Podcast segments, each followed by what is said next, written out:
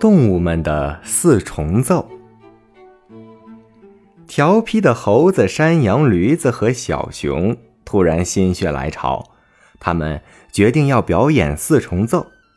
于是，他们找来了一本乐谱、一把贝斯、一把中提琴和两只小提琴，然后他们就坐在湿漉漉的草地上，打算演奏出迷人的音乐。不过，他们胡乱地拉了一会儿，却完全没有四重奏的样子。等一下，等一下，猴子说：“我们坐的位置不对，怎么能拉出好听的音乐？”小熊，你拉大提琴就应该坐在中提琴的对面，我拉小提琴就应该坐在另一把小提琴的旁边。这样做的话，拉出来的音乐肯定不会出错。而且一定能让山脉和森林开心的跳起舞来。于是大家重新排定了座位，但是还是演奏不出和谐的乐曲。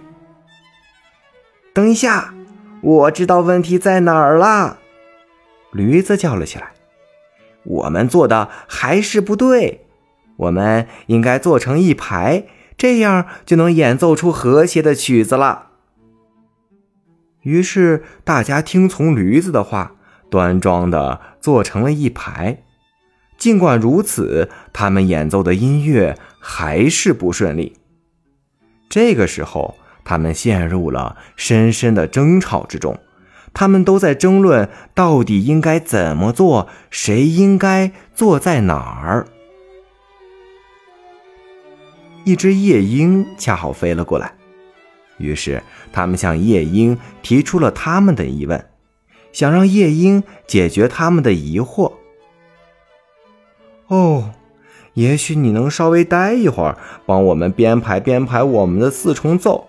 我们已经有了乐谱和乐器，但是我们却不知道该坐在哪儿。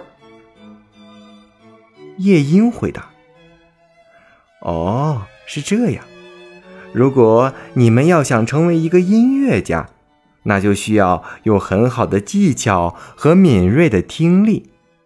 如果不是这样，无论你们怎么去安排座位，都不会演奏出好听的四重奏的。